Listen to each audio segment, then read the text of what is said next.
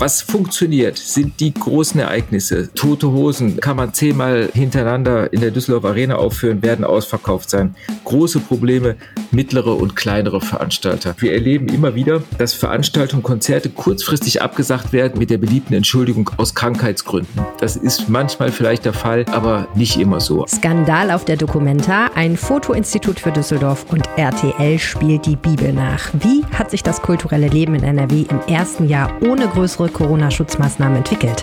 Darum geht's jetzt. Schön, dass ihr zuhört. Rheinische Post Aufwacher. News aus NRW und dem Rest der Welt. Mit Helene Pawlitzki am letzten Freitag des Jahres. Schön, dass ihr dabei seid. Beim Jahresrückblick Kultur für Nordrhein-Westfalen. Mein Gast heute ist der Leiter des Kulturressorts bei der Rheinischen Post. Er schreibt über die großen Entwicklungen in der Kunst, der Literatur und der Religion. Herzlich willkommen im Podcast, Lothar Schröder. Ja, hallo, grüß dich. Erstes Jahr nach Corona ein bisschen. Ich meine, die Pandemie ist eigentlich nicht vorbei, aber gefühlt war es so das erste Jahr, wo wieder viele Dinge möglich waren, die vorher nicht möglich waren. Hat sich die Kultur erholt? Nein, leider nicht. Das Corona-Jahr war ja so eine kleine Bestandsaufnahme, wo man mal sehen konnte, wo es in der Kultur prekäre Verhältnisse gibt. Also das Corona-Jahr hat uns wirklich mal einen Blick geöffnet auf die breite Kulturszene, die wir immer genießen, aber nicht wussten, welche Schicksale dahinter sind. Und da gab es so ein erstes Resümee. Ein ganz guter Gradmesser ist ja die Künstlersozialkasse und die hat ermittelt, dass das durchschnittliche Einkommen bei Freischaffenden bei 16.000 bis 17.000 Euro brutto liegt und jetzt reden wir von jährlichen Einkommen. Ja, die Künstlersozialkasse ist ja die Kranken- und Sozialversicherung für Künstler, die frei sind, also frei arbeiten und deswegen jetzt nicht von einem Arbeitgeber den Anteil bekommen wie andere Menschen und deswegen eben in der Künstlersozialkasse versichert sein können. Genau, genau, so ist es. Und da ahnt man natürlich, dass viele Leute aus Leidenschaft, aus Berufung, auch was auch immer nicht am Rande der Selbstausbeutung arbeiten, sondern selbst ausbeuterisch tätig sind, um ihre Kunst darbieten zu können und aufführen zu können. Es hat dann im Land Nordrhein-Westfalen eine Hilfe gegeben, 200 Millionen Euro für 30.000 Corona-Stipendien. Die sind ganz gut angekommen, die sind dann aber auch ausgelaufen. Wir sind jetzt, wie du richtig sagtest, im ersten vielleicht Post-Corona-Jahr. Und das Frustrierende ist, dass das Publikum nicht mehr so in Scharen zurückkommt, wie es vorher der Fall war oder wie es in normalen Zeiten der Fall war. Es gab vielleicht so einen Gewöhnungseffekt. Die große Sehnsucht nach Kultur spielt sich vielleicht in Streaming-Angeboten ab oder daheim. Jedenfalls haben die kleineren und mittleren Kulturveranstalter riesen Probleme. Ein kleines Beispiel, das Düsseldorfer Komödien, Erfolgskabarett, kleines Haus mit etwas über 200 Plätzen. Die sind darauf angewiesen, dass die Bude voll ist. Vor Corona Auslastungszahlen bei 95-96% ist natürlich gigantisch, aber die brauchten die auch. Die sind mittlerweile bei 70-65% angekommen und da am Existenzminimum. Woran liegt das, dass wir nicht mehr ins Theater gehen oder in die Oper oder eben zu solchen Kulturveranstaltungen? Haben wir das verlernt? Ja, wir scheuen vielleicht die Mühe, uns aufzumachen, ins Auto, in die Bahn zu setzen, Parkplatz zu suchen und viel Zeit zu verbringen. Wir haben aber vielleicht auch andere Formen, die einfach online angeboten werden, stärker wahrzunehmen als zuvor. Was funktioniert, sind die großen Ereignisse. Sting-Konzert, Tote Hosen, kann man 10-mal hintereinander in der Düsseldorfer Arena aufführen, werden ausverkauft sein. Große Probleme, mittlere und kleinere Veranstalter. Wir haben jetzt zuletzt ein paar Konzerte, also ich habe so eine Oldie-Band Status Quo besucht, da kommen dann 2.500 nach Düsseldorf.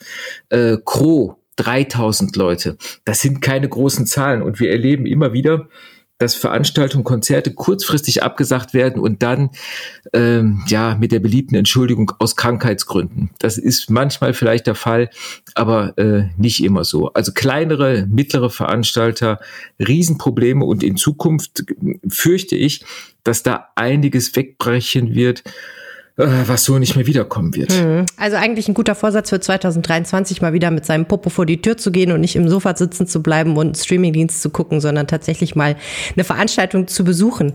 Das Jahr war ja auch insofern ein krasses Jahr, dass wir einen Krieg hatten, der angefangen hat. Und da hat die Kulturszene, wie ich finde, sehr schnell und sehr heftig drauf reagiert, oder? Ja, in vielen Bereichen. Ein Bereich, den ich da besonders wahrgenommen habe, war die Frankfurter Buchmesse. Gastland war Spanien, ist so gut wie gar nicht vorgekommen. Das Gastland hat immer einen riesen Pavillon. Sie waren völlig im Schatten der ukrainischen Autoren, die sich da vorgestellt haben.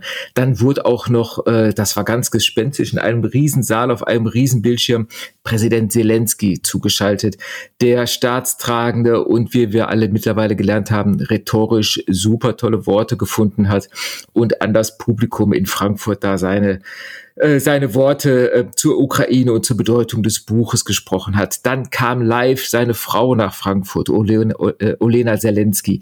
Das waren, ich sag's mal so ein bisschen despektierlich, fast alles Gottesdienste. Die Leute hörten ehrfürchtig zu, was da gesprochen wurde.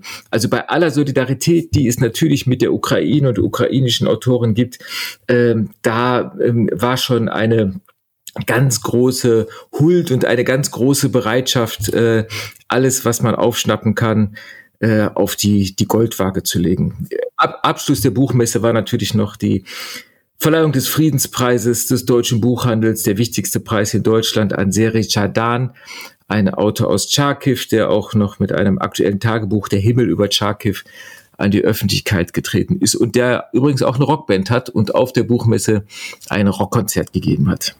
Die war wahrscheinlich dann ausverkauft, die Veranstaltung. Ja. Wir hatten ein, finde ich, recht politisches Kulturjahr. Etwas, was ich schon fast wieder vergessen hatte, muss ich sagen, ist ja der Skandal, den die Documenta ausgelöst hat, die ja von einem Autorenkollektiv bespielt wurde, das an manchen Stellen Kunst gezeigt hat, die antisemitisch ist und sich dann geweigert hat, darauf, wie viele finden, angemessen zu reagieren. Jetzt sind ein paar Monate ins Land gegangen. Wie bewertest du das im Rückspiegel? Ich fürchte, dass die Documenta nach wie vor vor einem großen Scherbenhaufen steht. Alle 5 Jahre findet die statt und da ist natürlich die Aufmerksamkeit der Kulturszene immer riesig. Eine der wichtigsten Ausstellungen der Künstler weltweit, die 100 Tage stattfindet, die heißt dann auch Museum der 100 Tage. Diesmal von der, wie du schon gesagt hast, indonesischen Künstlergruppe Ruangrupa kuratiert und verantwortet. Das fand man erstmal und aus guten Gründen toll, dass unser Blick sich auch in den Süden, in den globalen Süden wendet und wir eine andere Kultur vielleicht wahrnehmen. Dann wurden nach und nach die antisemitischen Kunstwerke sichtbar und diskutiert. Juden als Schweine, Juden mit Raffzähnen, israelische Soldaten mit Hakennase, kombiniert mit SS-Runen. Es wurden palästinensische Propagandafilme gezeigt. Praktisch jede Woche wurde ein neues Kunstwerk unter dann einer sensibleren Öffentlichkeit entdeckt und die Dokumentarleitung hat spät reagiert, ganz spät reagiert. Schlechte Figur hat damals auch die neue Kulturstaatsministerin Claudia Roth abgegeben, die erstmal Verantwortung hin und her geschoben hat. Man hat sehr zögerlich eingegriffen. Es wird jetzt eine Arbeitsgruppe oder ist eine Arbeitsgruppe installiert, die das alles aufarbeiten soll. Die große Diskussion ist natürlich, ist die Freiheit der Kunst jetzt in Gefahr? Wird jetzt Political Correctness auf Kunst angewendet und es ist nicht mehr alles denkbar und möglich, wofür die Kunst früher stand? Da gibt es klare Aussagen. Also antisemitische Klischees haben auch in der Kunst bei aller Anarchie, die ihr zugesteht und allem freien Denken, die sie wirklich nötig hat, nicht zu suchen und ist sehr, sehr gefährlich.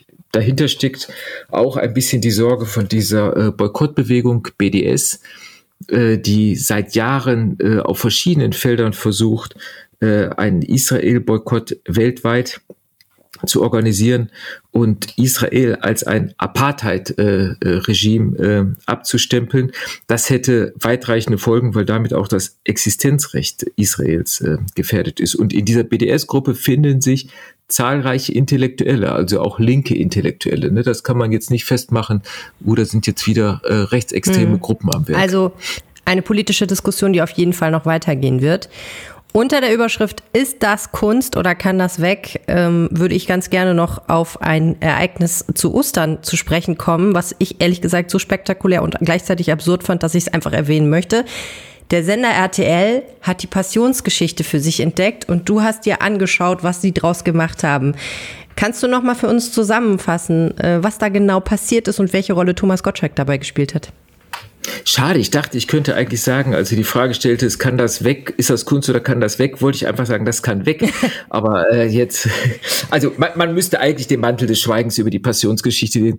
Es ist eine Fernsehinszenierung gewesen. Thomas Gottschalk wurde engagiert als der Erzähler einer Inszenierung, bei der die Gerichtsverhandlung und die Kreuzigung Jesu dargestellt wurde. Barnabas, einer der Räuber, die mit Jesus verurteilt wurden, wurde zum Beispiel gespielt von Martin Semmelrogge. Jesus, der das Brot für das letzte Abendmahl einkaufte, stand vor einer Imbissbude und wollte Fladenbrote bekommen, hat aber ein paar Currywürste dazu bekommen. Raimund Kallmund stand zufällig auch an der Imbissbude und schaute Jesus erstaunt zu. Es war ein großes Spektakel am Burg Platz in Essen. 5000 Leute haben zugeschaut. Viele Leute haben ein großes Lichtkreuz durch die Stadt getragen und wurden interviewt. Es war alles natürlich inszeniert und eingespielt. Jeder, der interviewt wurde, hatte eine spannende Leidensgeschichte zu erzählen und fast wie auswendig aufgesagt. Das ist ein Format, das aus Holland kommt. Holland seit vielen Jahren erfolgreich, jetzt erstmals hier. Interessant fand ich dabei auch die Reaktion der Kirchen.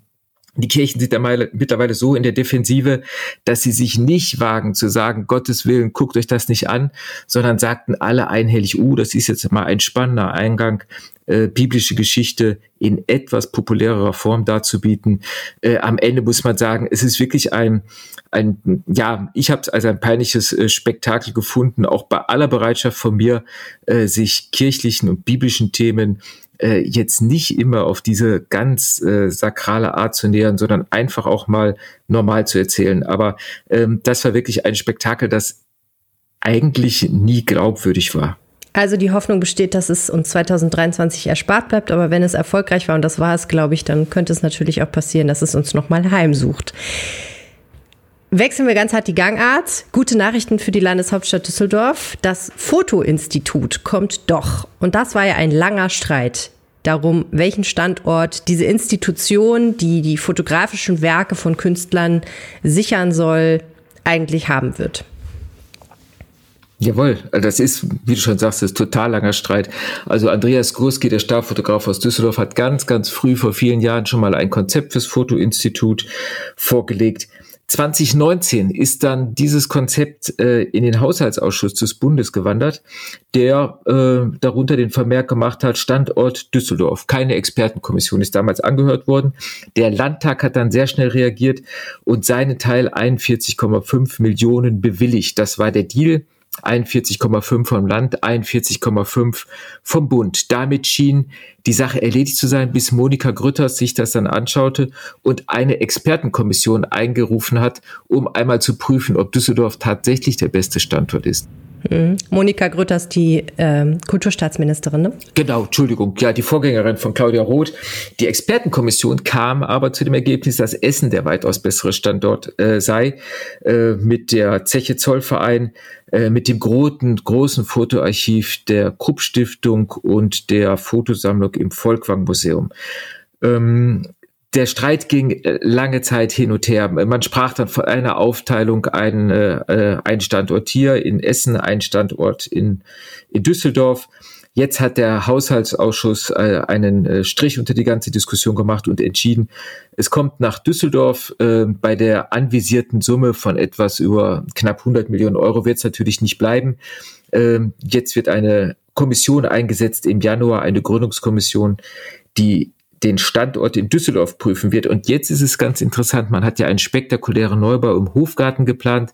Davon scheint man jetzt nach und nach abzurücken und scheint eine etwas neutralere, preisgünstigere Lösung im Blick zu haben.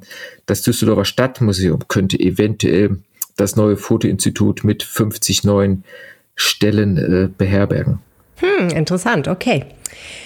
Wenn man sich anschaut, worüber du 2022 geschrieben hast, dann fällt einem schon auf, ich würde sagen, 75% deiner Artikel befassen sich mit der Kirche, und zwar spezifisch der katholischen Kirche, die ja schon seit längerem in einer Krise steckt, die sich aber 2022 ziemlich zugespitzt hat, würde ich sagen. Wie hat sich eigentlich die katholische Kirche entwickelt in diesem Jahr? Ja, man muss ja leider sagen, jeder, dem der Glauben noch wichtig ist, Kirche kommt nur noch als Krise vor. Und das muss man auch sagen, natürlich nicht zu Unrecht. Und wenn du sagst, das spezifische Thema Kirche, da muss man auch sagen, das spezifische Thema Erzbistum Köln, das als Synonym für die gesamte Kirchenkrise steckt.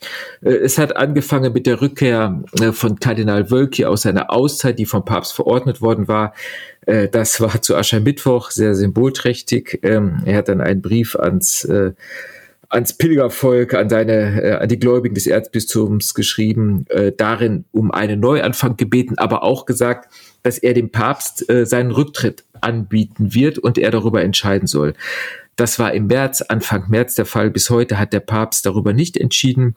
Er wurde immer wieder darauf angesprochen, hat immer wieder gesagt, er möchte nicht unter Druck entscheiden, ohne zu sehen, dass der Druck im Erzbistum eigentlich immer, immer größer wird.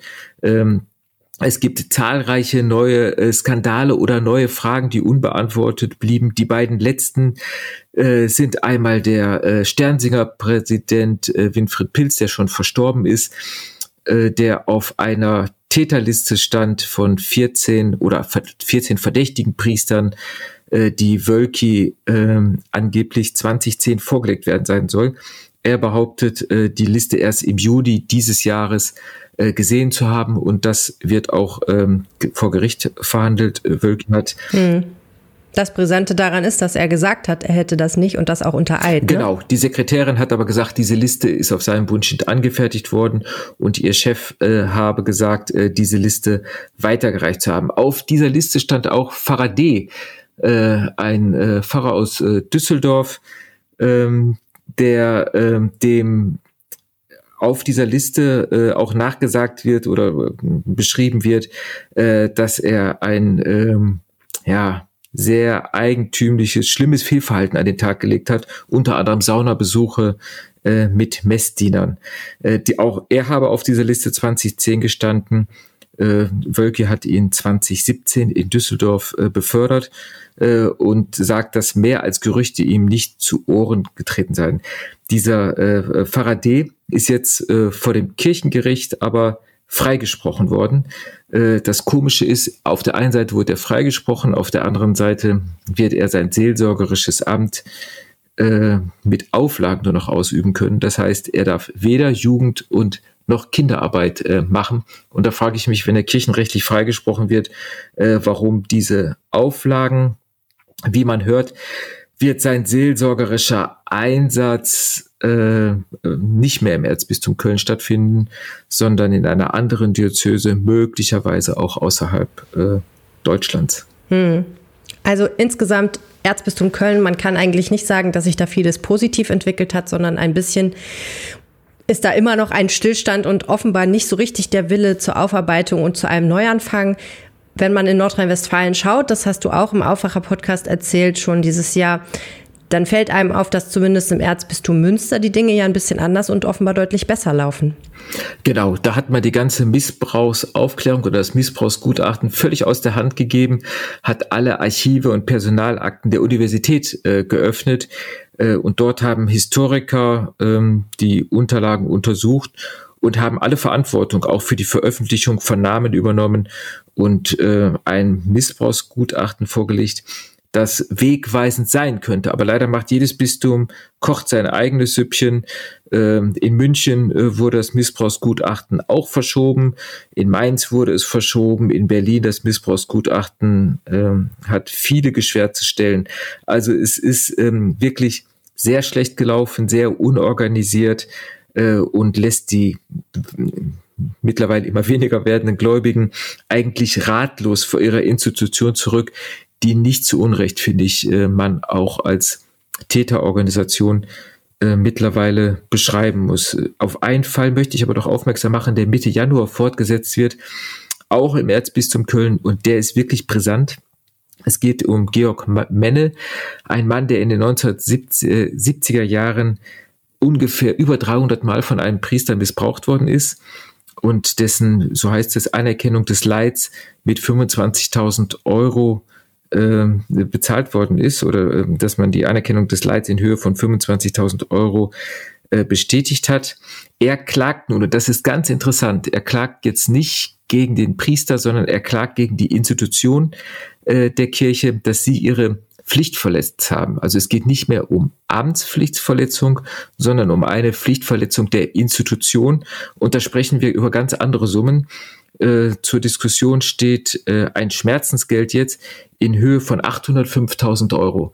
Sollte dieser Fall vom Landgericht Köln angenommen werden, werden alle oder sehr viele andere Fälle in gleicher Weise behandelt werden müssen.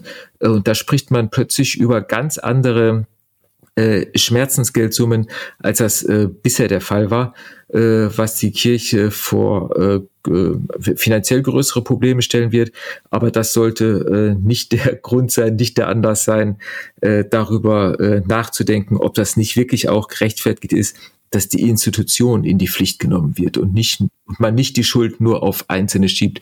Denn es wurde oft genug weggesehen über Geistliche, die Missbrauch betrieben haben oder die ein sehr kritikwürdiges Verhalten an den Tag gelegt haben. Also da rollt vielleicht noch etwas zu auf die katholische Kirche, Absolut. Auch in Deutschland. Interessant ist ja, dass Kritiker sagen, gerade die Strukturen der katholischen Kirche leisteten dem Missbrauch und zweitens auch der Verhinderung der Aufarbeitung extremen Vorschub. Und es gibt in Deutschland eine spezifische Bewegung, die versucht, das zu ändern und die katholische Kirche, die ja sehr alt ist und sehr traditionell, zu reformieren, den sogenannten Synodalen Weg. Da hat sich ja 2022 einiges getan. Es gab aber auch etliche Rückschritte. Kannst du das nochmal kurz für uns zusammenfassen? Eigentlich ist die Sache unglaublich. Es gab 2018 die große Missbrauchsstudie, die das Problem in dieser ganzen Fülle erstmal aufgelistet hat. Die deutschen Bischöfe standen vor einem Scherbenhaufen und haben die Laien gefragt, können wir zusammen überlegen, wie wir die Strukturen verändern? Die haben lange gezögert, die Laien, zu Recht, weil sie dann in einem Boot mit den verantwortlichen Bischöfen gezogen werden. Man hat sich darauf verständigt, eine Synodalversammlung einzurufen, 5 insgesamt, wo die großen Themen behandelt werden. Das priesterliche Leben, dahinter steckt der Zölibat, Weiheamt für Frauen, kirchliche Hierarchie, das alles sollte diskutiert werden. Man hat sehr intensiv darüber gesprochen, man ist jetzt in der Abstimmungsphase und da gibt es eine Sperrminorität der Bischöfe und die haben tatsächlich in einigen wichtigen Punkten Strukturveränderungen nicht zugestimmt. Und da muss man auch sagen, dass da die Bischöfe und Weihbischöfe des Erzbistums Köln vorne dabei waren und wichtige Beschlüsse nicht zugestimmt haben und das blockiert haben. Also diese große Reformbewegung des Synodalen Wegs geht nochmal im Frühjahr in die Endphase. Die Frustration im Moment über die Unbeweglichkeit der Kirche und man muss auch sagen, der Bischöfe ist riesig. Hinzu kommt, Rom sieht das Treiben in Deutschland überhaupt nicht gerne. Der Papst Franziskus wird nicht müde, sein Bonmot immer wieder zu wiederholen. Man habe in Deutschland schon eine evangelische Kirche, man bräuchte keine zweite. Das wiederholt er immer wieder. Es gibt einflussreiche Kardinäle in Rom, Kurienkardinäle, die im synodalen Weg die Gefahr einer Spaltung sehen, aber noch mehr, dass andere katholische Kirchen in Europa das als Vorbild nehmen könnten und ähnliche Reformbemühungen und Reformvorhaben artikulieren könnten. Schauen wir zuletzt noch einmal auf das Jahr 2023 voraus. Gibt es etwas, worauf du dich freust kulturell?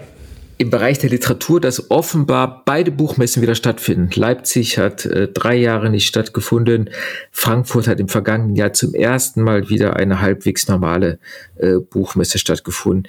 Es gibt kein spezifisches Ereignis, auf das ich mich so freue. Ich hoffe nur, dass die Kultur wieder so langsam wieder in den gewohnten Tritt kommt. Aber das soll nicht heißen, dass man sich über neue Formate durchaus Gedanken machen kann, die jetzt in der Corona-Zeit in Frage gestellt wurden. Also Kultur ist dazu da, dass sie sich ständig wandelt und bloß weil wir seit 150, 200 Jahren uns den Theaterbesuch angewöhnt haben, muss es nicht heißen, dass dieser Theaterbesuch auch in den kommenden 100 Jahren immer der gleiche sein muss.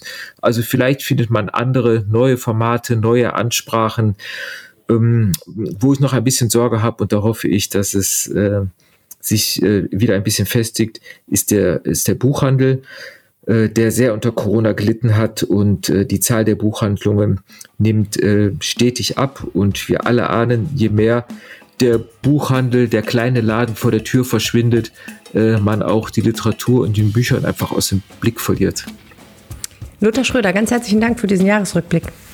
Ja, ich danke dir. Das war der NRW-Jahresrückblick 2022 für die Kultur, und das war der Aufwacher für dieses Jahr. War richtig schön mit euch, also vielen Dank fürs Zuhören. Hier im Feed gibt es jetzt erstmal eine längere Pause. Das nächste Mal hört ihr am 14. Januar von uns. Vergesst uns bitte nicht bis dahin. Und wenn ihr uns was sagen wollt, schreibt einfach an aufwacher@rp-online.de. Mails lesen wir natürlich auch zwischendurch. Ich freue mich drauf, wenn wir uns wieder hören im nächsten Jahr. Mein Name ist Helene Pawlitzki. Bis bald! Mehr Nachrichten aus NRW gibt's jederzeit auf RP Online. rp-online.de